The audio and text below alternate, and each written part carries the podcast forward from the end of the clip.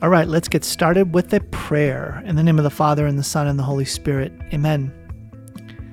Heavenly Father, in Jesus' name, I do thank you for another day, another day to be alive, to worship you and praise you.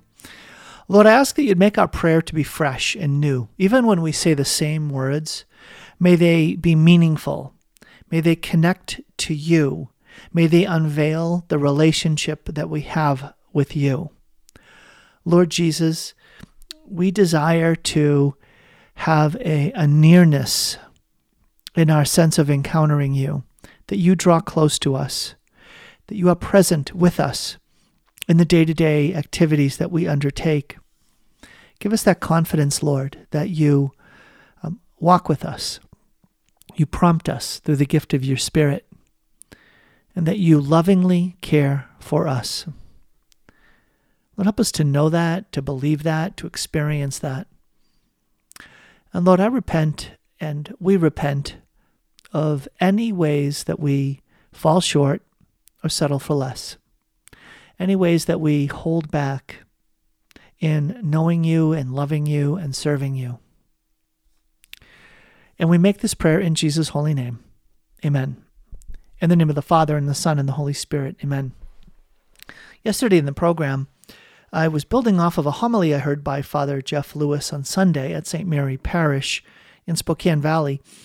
He was referring to this mysterious figure of the young man that shows up in three different moments in the Gospel of Mark, and that some ancient Catholic writers identify as the same guy the rich young man who goes away sad when he is called by the Lord to be perfect if you long to be perfect, sell all your riches, all your possessions, give them to the poor, and come and follow me. And the rich young man goes away sad, even though Jesus looked upon him with love. And Father Lewis was identifying that in relationship to the first stage of the spiritual life, which is called the purgative way or the purgative stage. It's a, it's a way, it's a journey, it's a path we walk that purges us of what? Of the attachments that we have to the things of this world. These things are created by God, and so there's a goodness there. There's a goodness to be found in these things, and there's a way that these things can even lead us to God. They are that when we are not attached to them, when we don't make them our final goal, uh, the final good that we have, but when they can be drawn into our relationship with the Lord, then all of these goods become ways for us to express our relationship with the Lord, our stewardship as disciples, as followers of Jesus. And the goods that we are principally talking about here are um, time, talent, and treasure. And so yesterday I had a chance to dig into that.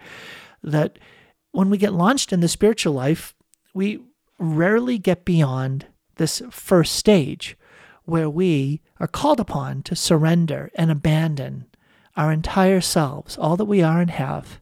Oh, all of our time, all of our treasure, our wealth, and all of our talents, all of our gifts and energies, um, all the things that we're good at and that we develop. Are, that includes like relationships and family and connections and opportunities that are in front of us. All these talents, these these uh, tools, these capabilities, these assets that we have, place them into God's hands and watch what He will do, rather than using our time and our talents and our treasure for our own purposes, or really strictly for purposes that are of this world alone, we're called to a more noble purpose, a higher pursuit, something that endures, a treasure that sets in heaven.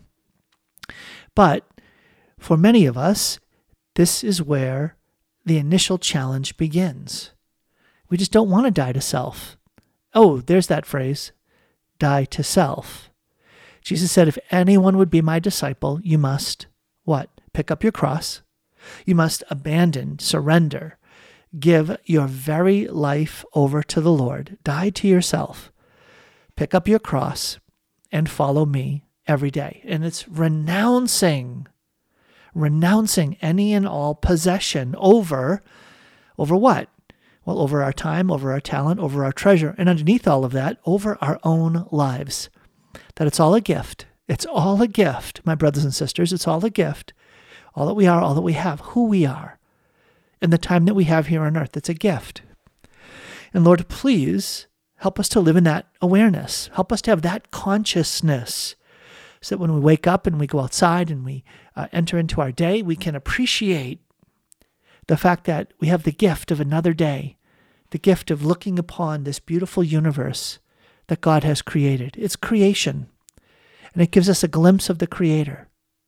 And that the good things that are part of our lives, lavished upon us, are meant to be signs of His providential care, the way that God the Father provides for us, protects us, and leads us. And that his Son is the Good Shepherd, who is the way and the truth and the life for us. And he's lavished the gift of his Spirit, the promised one, the one promised from the Father, to help lead us into all truth, to convict us of sin, to cleanse us of unrighteousness, and to lead us into a deeper intimacy with God by elevating us into the reality that we are children of God. There's our identity. That's it right there. And as Catholic Christian disciples of Jesus, we've been given the fullness, the fullness of this life. And boy, to, to appreciate that. Well, how do we get there? Well, how are we going to get to this idea of renouncing our own lives in terms of ownership and recognizing a stewardship? Well, it means, well, first of all, crying out to God for help because on our own strength, we won't do it. And so that's where I ended yesterday. The purgative way is crying out to God for help to purify the desires that live in us because we are people who have these uh, desires that go in different directions, the desires that are in accord with the things that I just shared, right? Lord, just please, I want to live my life for you. And the desires that are in us that say, Lord, I just want to live my life for me. I want to be comfortable. I want to experience uh, the pleasant things of this world. I don't want to face conflict and difficulties. I don't want to face persecution and and uh, and uh, disagreements, and I don't want to be attacked or have to go on the offense. Uh, can't I just live an enjoyable life on my own in my own little world? And the answer is not today not any longer. Even if we could at some point have lived like that, we cannot do so today. And so, in this moment, it is, uh, as I'm moving in today's program, um, I, have been very struck by the Office of Readings. Uh, and so, the Office of Readings is that first section or segment of the Liturgy of the Hours, the Divine Office. And it is something that um, when you read it, it will read a, a, a, section of scripture, some Psalms, a section of scripture, and then um, some uh, writing of a saint, a father of the church, a document of the church, those sorts of things. And recently, the um, docu- the that writing was from Saint Augustine, and it was from his um, letter to Proba. P R O B A. And so uh, it's been slowly but surely sort of walking us through this particular writing of St. Augustine. And in it, he talks very beautifully and powerfully about this concept of desire. And um, in this letter to Proba, and he talks about this desire we have to ask for good things from God. And listen to the language of desire here. He said, Why should we why, sh- why he, the Lord, should ask us to pray when he knows what we need before we ask him may perplex us if we do not realize that our Lord and God does not want to know what we want, for he cannot fail to know it, but wants us rather to exercise our desire through our prayers, so that he may be able to receive that we may be able to receive what He is preparing to give us. His gift is very great indeed, but our capacity is too small and limited to receive it. That is why we are told, Enlarge your desires. Do not bear the yoke with unbelievers. The deeper our faith, the stronger our hope, the greater our desire, the larger will be our capacity to receive that gift which is very great indeed. And so, in this faith, hope, and love, we pray always with unwearied desire. So, it goes on there. Um, and and Augustine here, remember, you've heard me share this about Augustine. The concept of desire lays at the foundation of who we are as human beings, who we are as um, recreated human beings uh, through baptism in Christ, as well as as it relates to sin. All of these things can be traced back to this concept of desire. For instance, he says that all sin, all of the breaking of the Ten Commandments, can be traced back to a very simple phrase Thou shalt not covet. Covet. And what's covet? Coveting is this sinful desire to attach, own, possess something, to relate to a created thing or to our own lives in a fallen, sinful, broken way. In some ways, all sin is connected to that broken dark use of desire. At the natural created level, desire shows up as the ache in the human heart. He calls it the restless heart.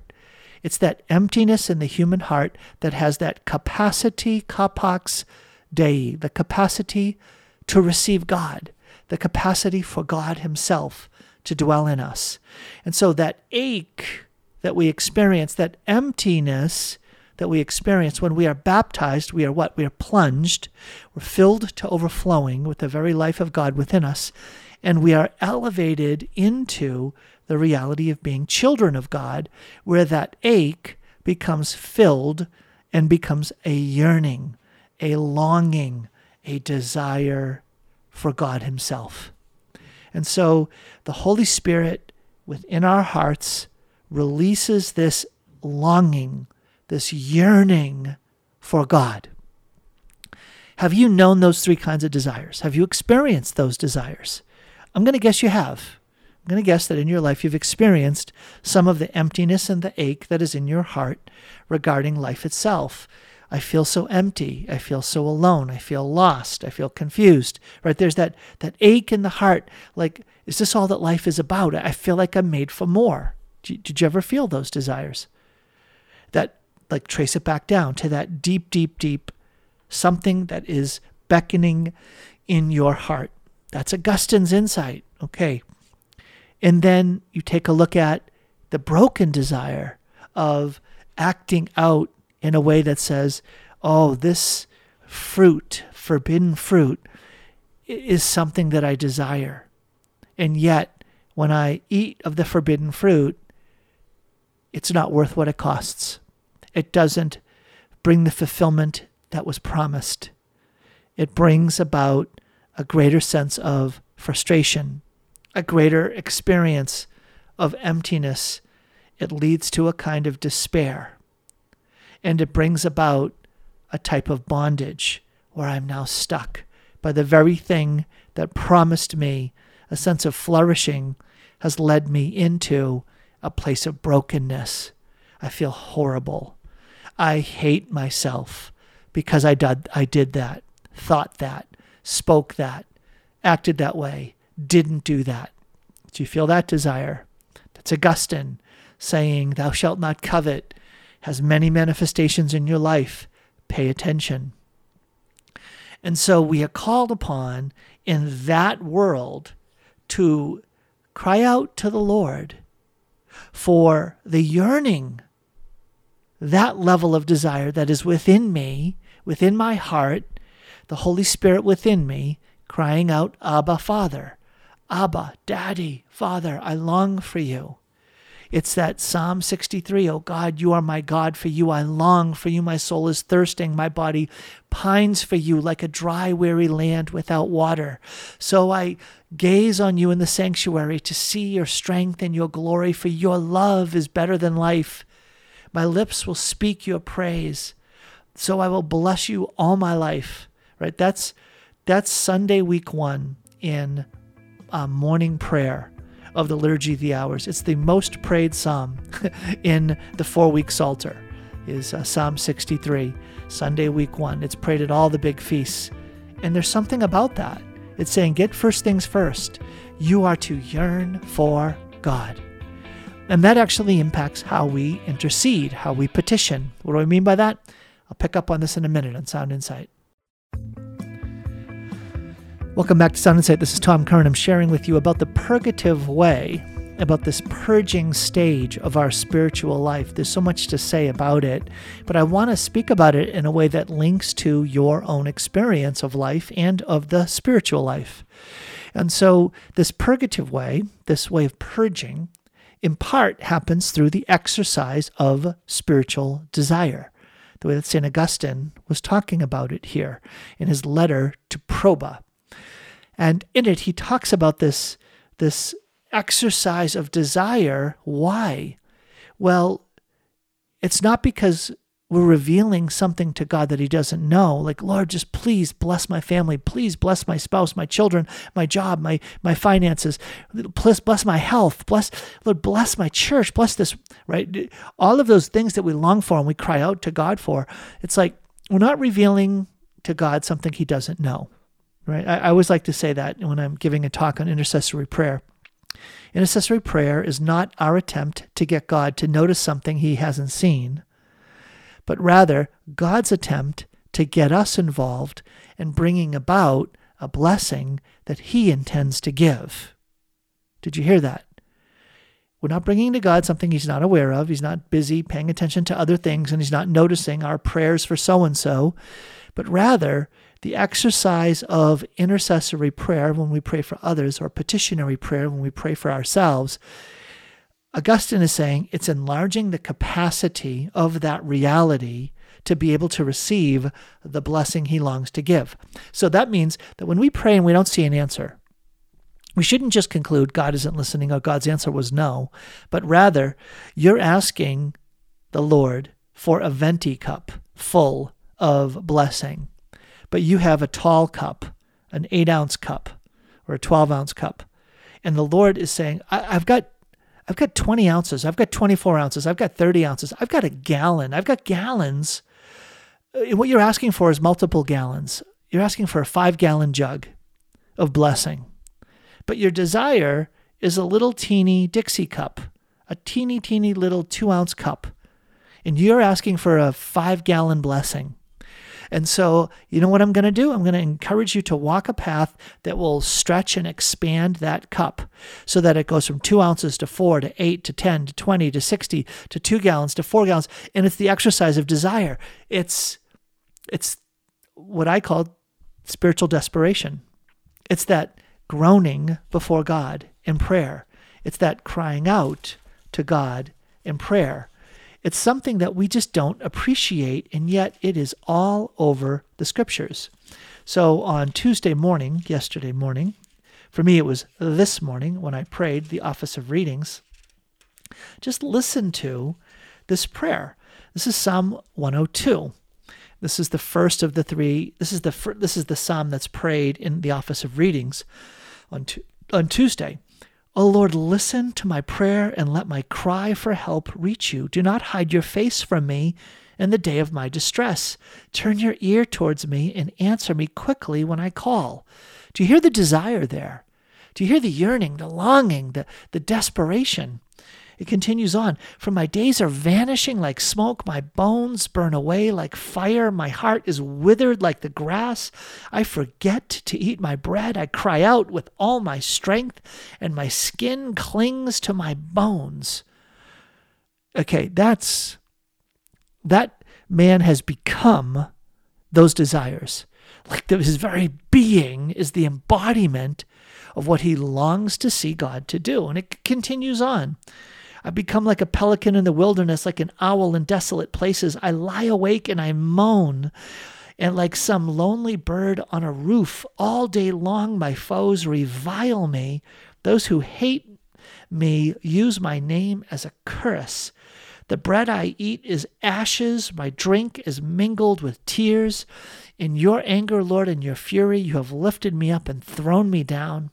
My days are passing like a passing shadow, and I wither away like the grass. Now, That's the first psalm. Glory be to the Father and to the Son and to the Holy Spirit. Like, really? And you know what? Here's the thing. You pray that prayer, Psalm 102. The priests and religious of this world, deacons, so many make the promise to pray this prayer. But let me just say this most of the priests, most of the deacons, most of the religious that are in America praying this prayer are doing so in a warm, comfortable place. It's a comfortable bed they wake up in. They've got food in the kitchen. They're safe. Their environment is nice. It's pleasant. It's soft. And do you know what they're not doing? They're not saying, from an existential standpoint, listen to my prayer, let my cry help reach you. Don't hide your face from me in the day of my distress. My days are vanishing like smoke. My heart is withered like grass. That sense of spiritual solidarity, that sense of this word has become flesh in my life, I don't see it. Now, do you know why I say I don't see it? Is because I would sense it in their homilies. I would sense it in their activity. I would sense it in the way that they stood up, spoke out, and pushed back against the evils of our time. Because our church leaders today do not cry out with this desperation over the devastation happening to their very people, to their the, to the people under their care, the people over whom they watch. I know it. I, I know it because as a father, when my kids are being devastated and destroyed in their life of faith and their health and their relationships, even in the decisions they're making that lead them into sin and bondage, I got to tell you, this is me. My days are vanishing like smoke. My bones burn away like fire. My heart is withered like the grass. I forget to eat my bread. I cry with all my strength, and my skin clings to my bones. I lie awake and I moan like some lonely bird on a roof. The bread I eat is ashes. My drink is mingled with tears. That's that's the life of a father who is desperate to see God break in and set free and rescue his sons, his daughters, his spouse, his family, who are being devastated in some form of enemies coming against them, uh, being reviled all day long by their foes. You know, when I have experienced that, yeah, it was traumatizing. It was, it was overwhelming. And I, I guess I want to say that how can a priest today, how can a bishop today, how can bishops today not be crying out from the rooftops over the devastation happening to their own people who are wandering away from the faith, who are embracing sinful ways of looking at the world, who are supporting sinful ideologies that are just destroying the innocence of kids who are not speaking out from the rooftops, crying out to rescue, God, rescue the people under my care. Please, God, do whatever you need to do in me and through me, but forge me into a sword, a word of God that will speak out prophetically against the evils of our time. Where is that kind of leadership? Where is it?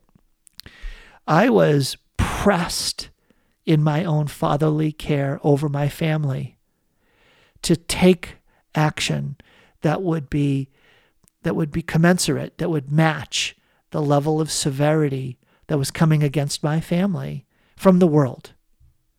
And it is time to wake up. It is time to be told to wake up fathers to protect and lead and provide for your families come what may. For the devastation is already in our midst it is already in our midst. It's like Aaron when he saw the um, the devastation falling upon the sin, the people that had betrayed the Lord, and this this scourge was moving across the people. And Aaron saw it with Moses, and, and Moses said to Aaron, "Run out into the midst of the people with the censer." And when he did, he ran right out into the midst of the people. I think it was Korah's rebellion. He ran right out into the midst of them with the censer. And the devastation, the destruction that was landing upon the people stopped. It stopped at the place where Aaron was offering incense. What's incense? It's a sign of worship. It's a sign of of um, of um, adoration. It's a sign of intercession. It's coming before God in holiness, in liturgical that sacrifice. It's the giving over of oneself in the act of worship before God, and that becomes the hedge of defense. This is what I want to see. I want to hear the heart's cry. I want to hear an echo in the heart in uh, in the voices of my church leaders. I want to hear I want to hear the echo of what I sense in my own heart.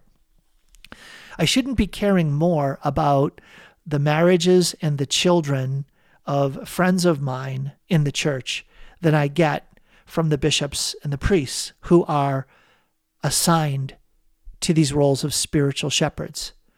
It, it I want to see priests who are willing to go all in. I want to see bishops who are willing to put their lives on the line and not be afraid of being called names in the in the press of getting letters, of being pushed back against, of of of, saying, you know, I'm going to protect my people. I'm going to protect people that are even under my care that are not even Catholic or Christian. I'm not going to let an evil fall upon them over my dead body, right? Over my dead body, right? Over my crucified body, right? This is this is what I want to see. This is what well, this is what I want to see. This is what we need today. Bold, courageous, life sacrificing, Christ imitating leadership through the passion, to the cross, through death, to life. This is what we need today. And when I encounter it in the priests that I'm privileged to know, when I see sacrificially lived priests, priesthoods, lived by priests who speak the truth, even in, com- in uncomfortable situations, I applaud. I pray for those priests. I will lift up those priests. Um, and I thank God for them. But we need so many more. We need bishops to do that, stand up, speak out, and push back against evil, and expect to be withstood. Expect that you're not going to be applauded by the world around you. But bishops, we, we've got your back. We're with you. You know, uh, t- too long we've run out in front, right? But we need we need we need uh, priests who and, and bishops who will live Psalm 102, right? Eh, don't read the office of readings. Don't read Psalm 102 to fulfill the duty and check the box. No, become Psalm 102. Don't read the letter to Proba, but let the word become flesh in you let it let it become manifest in how you live. Well, today it wasn't just the letter to Proba, it was also reading from the scripture, which was the book of Esther. And boy, oh boy, in the book of Esther, right? It's like 5th century BC. It's Xerxes, the Persian, and uh, Esther uh, becomes a queen because the other queen stands, you know, uh, uh, uh dis- disobeys Xerxes or Ahasuerus is, is the uh, is the name given here. Uh, but it's Xerxes the first, probably right. So uh, this Persian king and and um, Esther, who is beautiful, is raised by her uncle Mordecai, and um, Mordecai refuses to bow down to the second hand, the second, the guy in charge, the guy in second in command to the king, Haman, and Haman doesn't like that, so he convinces the king to put a decree out to put all the Jews to death well, here's Esther. She's now in the, in the favor of the king, um, chosen to be the queen, and um, and and this uh, decree goes out. Well, now you have uh, Mordecai going about in sackcloth and ashes, publicly repenting and crying out to God for mercy. Well, this just angers Haman all the more, and um, Mordecai gets a message to Esther and says, You've got to intercede with the king. You've got to go before him and stand up for, for the Jewish people. Because if not, we're going to just be slaughtered. Here's how he says it it's from Esther chapter 4. He says, Remember the days of your lowly estate, Esther, when you were brought up in my charge. For Haman, who is second to the king, has asked for our death. Invoke the Lord and speak to the king for us. Save us from death. Well, Esther replied to Mordecai and said, All the servants of the king and the people of his provinces know that any man or woman who goes to the king in the inner court without being summoned suffers the automatic penalty of death unless the king extends to him the golden scepter, thus sparing his life. Now, as for me, I have not been summoned to the king for thirty days. When Esther's words were reported to Mordecai, he had this reply brought to her Do not imagine that because you are in the king's palace, you alone of all the Jews will escape. Even if now you remain silent, relief and deliverance will come to the Jews from another source. But you and your father's house will perish. Who knows? but that it was for a time like this that you obtained the royal dignity. That's the famous line for such a time as this. And I want you to like ponder that, hear that, because what he's saying is utterly relevant for today. Here's Mordecai who feels deeply, so deeply, the uh, penalty, the, the devastation that is about to fall upon the Jewish people. And he is doing what? He is in deep mourning and fasting and weeping and lamenting. He's in sackcloth and ashes. And where's Esther? Well, we'll get to that in a minute on Sound Insight.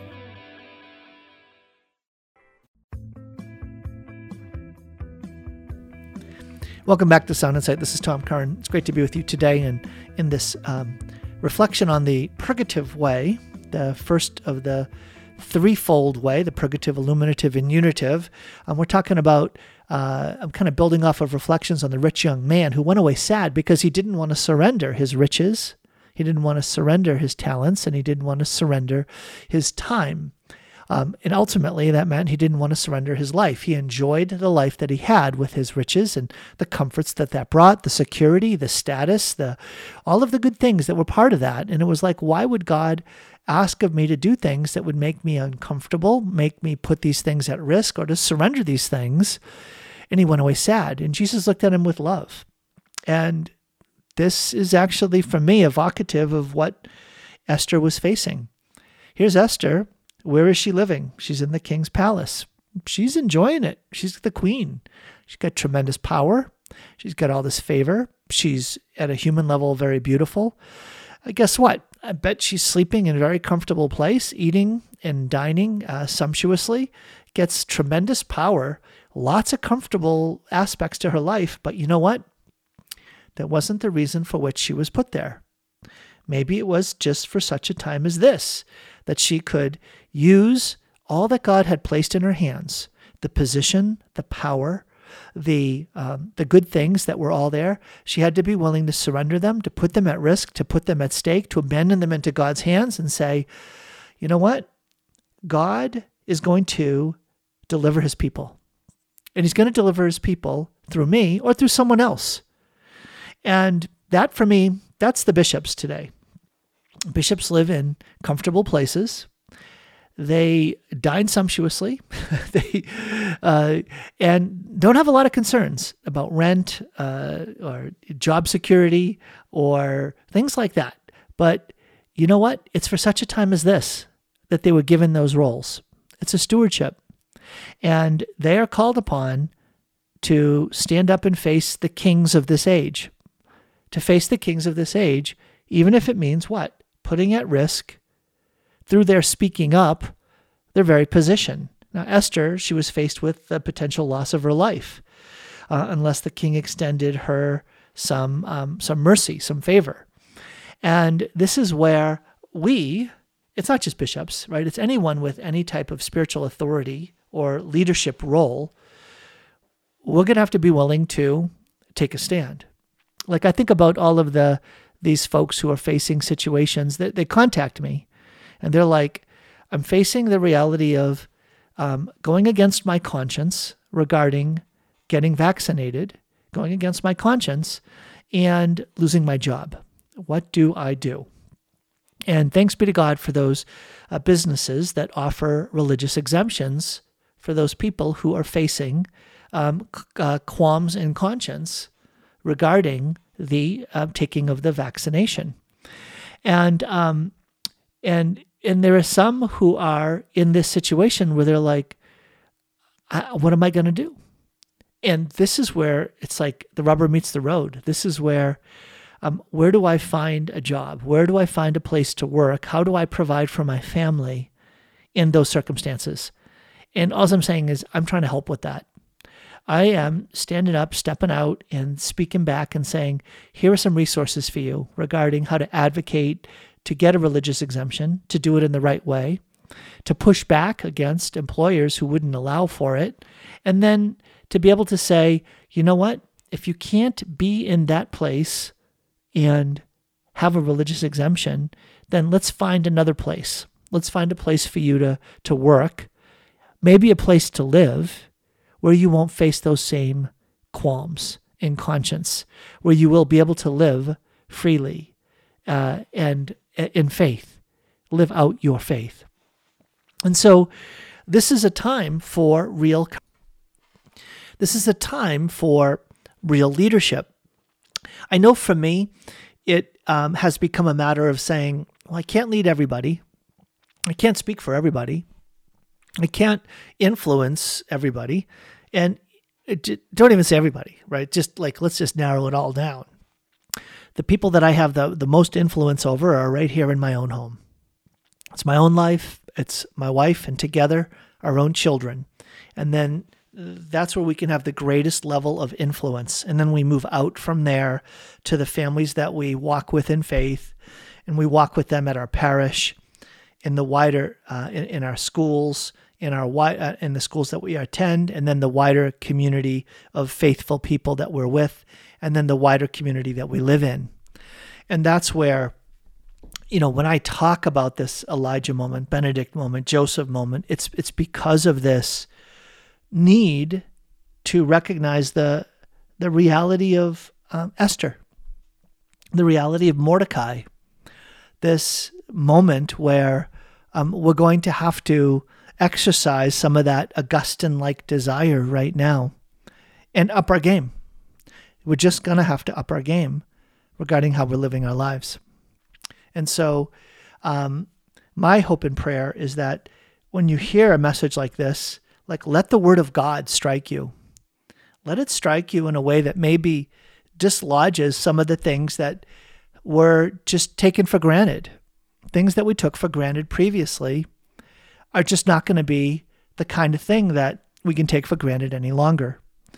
And it might mean shifting our very expectations about our own lives, about our families, about the kind of lives that our kids are going to live.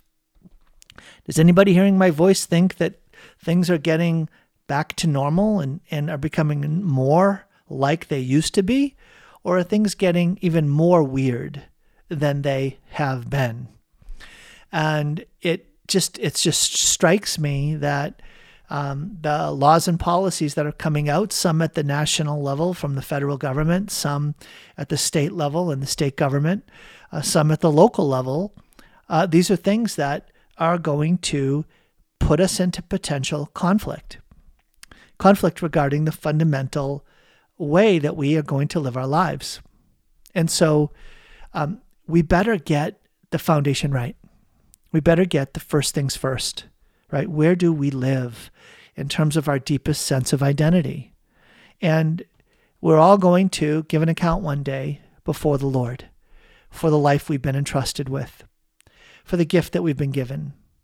And so the purgative way is all about dealing with these foundational matters of saying, Please, Lord, let me recognize the gift that my life is. Let me recognize that along with this gift is a call, is a mission, is a purpose. There's a reason why you planted me in this moment in history and not another. And you've planted me in this location and not another. And whatever the reasons are, I know that in the midst of all of the circumstances that you've given to me, I can grow in holiness. I can be faithful. And I will be conformed to the life of your son, Jesus, and that means going through passion, death, and resurrection. That means going through the good the crucifixion of Good Friday in order to manifest more fully the life of Easter Sunday. Very concretely, what does that mean? My brothers and sisters, we got to pray. You've got to be praying every day. Take some time, make some time, make a commitment. Whatever else you're doing in the course of your day, make the time to pray. That is critical. Got to do that. And then, secondly, besides that, is the reality of um, crying out to God in that place of desire, crying out to God and asking Him to be the fundamental uh, meaning and, and purpose of my life. Lord, cleanse my perspective, right? Cleanse my perspective that I'll see first things first, I'll get things right, and uh, I'll trust and honor you above all. Not easy to do that. It's not easy to do that. Um, but as we enter that path, we're going to feel as well the call to take on other practices to help. One of the important practices is fasting. Fasting. Fasting is not about eating nothing, it's about eating what is sufficient rather than what's satisfied. It's kind of like keto, it's kind of like intermittent fasting. It's eating in a way that says, I'll get the nutrients I need without experiencing all the pleasantries, all the delicacies, all the enjoyments that can come from eating. Not that those are bad things, but rather I'm going to withstand and withdraw myself from those enjoyments for the sake of stripping away and cleansing my own heart so that the deeper desires, the desires of my spirit, can become manifest. They can emerge in me. And that's something that is um, is is not often talked about today. How often do we talk about fasting? fasting as, as a type of spiritual training, spiritual exercise that's going to help cleanse the desires that are part of our lives. And boy, do we need it today because we are so quick as a people, as a nation, as a Western culture to hedge towards the comfortable, the soft, the easy, the nice. But this does not form virtue. This does not forge holiness. This does not cleanse and allow the deeper desires to emerge. Back in a minute with more Sound Insight. Welcome back to Sound Insight. It's great to be with you today. I do encourage you to go to mycatholicfaith.org. On mycatholicfaith.org, you'll find a link to the podcast of this program, the Dr. Tom Curran podcast. If you go to Apple Podcasts and you just search for the Dr. Tom Curran podcast, you'll get access to that. You can subscribe to the podcast so that it'll immediately be downloaded to your phone, or when you click on a podcast, it'll show you the updated version of, of the podcast that you have signed up for. Um, you can also get access to free resources, free resources on audio and video, downloadable resources that will be a great blessing to you. It'll also link you to my YouTube channel, to my Facebook page um, for those times when I'm posting on Facebook and am praying the rosary on Facebook. I'm sad to say I have not done that for a couple of months, and here it is the month dedicated to the rosary, and I haven't done it. I don't have an excuse. I wish I could say, oh, I'm just too busy. You know what? That's just an excuse, right? It's you're not too busy for the things that are that important to you. You're not. Like I'm not too busy to take care of my bodily needs, right? Uh, so the things that are that important to me, I'll make I'll make a priority. I will do it. And so um, I am um, I'm committed to becoming committed again. How about that, right? That that's a that's a try statement. Boy, that really bothers me. Um, I'm just going to put it out there and say I'm going to need to ask the Lord. I'm going to ask the Lord to create space in my day, to give me that desire and the strength to live the desire to be praying the rosary on Facebook Live. And I, and I say that because I know how much of a blessing it is to others. And I say that's what I want to do with my life is to be a blessing to others. Um, and yet, if that's the case, why am I not choosing to do something that is such a powerful means of being a blessing to others? And that's praying with them on Facebook. Um, so it's that's a there you go. There's that that gap that exists between what I say is my ideal for my life and and what is actually real in my life. And so closing that gap closing that gap is was what the spiritual life is all about. It's discerning the idea that God in his the mind of Christ, who we are in his mind, and how we're actually living in closing that gap. That I'll become who I am in the mind of Christ. I'll become who I am in the mind of Christ. And so that's that's the path to sanctity. That's the path to becoming a saint. And that's I say that's what I want, but I need that desire to become more prominent in me. So that, that that's an example of the purgative stage. So fast and ask the Lord for the grace to fast. And fasting is just one form of self-denial. You can deny yourself in so many ways. Everything from things that I've talked about a hundred times. Cold shower, get up earlier, uh, don't sleep in a comfortable bed. Um, uh, don't sit in the, in the most comfortable chair. Kneel when you pray. Drink cold coffee. Drink coffee without sugar or cream. Uh, drink tea instead of coffee. Um, uh, don't eat desserts. You know, uh, choose to go last rather than first. Choose the uh, lesser attractive piece of food than the more attractive piece, right? Um, uh, seek places of service rather than getting out of acts of service, right? Whether it's in, in your school, in your church, in your family. Do the hard thing rather than the easy thing. Um, keep your mouth closed rather than speaking up. you know, you know, should I go on? Right? These are all little acts of dying to self. Turn off the TV. Turn in the phone. Get off. Delete that app. Right? Spend your time on prayer. So all of those, these are all purgative way stuff. All purgative way stuff. All the things that are going to purge attachments to the things of this world regarding time, treasure, and talent, so that our lives become more rooted in the reality that they're, uh, we're all a gift from God and that our lives are a gift and we want to be a gift back to God. Okay. This then leads to the second stage of the spiritual life. And the second stage is the illuminative way. And that which moves us into the second stage, that which has us go from these acts of prayer and, and purging that are connected with the purgative way to detach us, to get into the illuminative way, which is illuminate, right? It's about enlightenment. It's about growing more fully, being formed more fully in our life of faith, is by going through the dark night of the senses. That's what St. John of the Cross calls it, the dark night of the senses. And, and what happens in the dark night of the senses is that instead of being able to recognize or have a sensitivity to God in our five senses, in what we see and hear, touch, taste, and smell, as well as in the deployment of those senses in our own life of faith, all of the um, consolations, all of the, um, uh, the the sense of spiritual delight that we get by doing spiritual activities, all of those things disappear, and they become dark.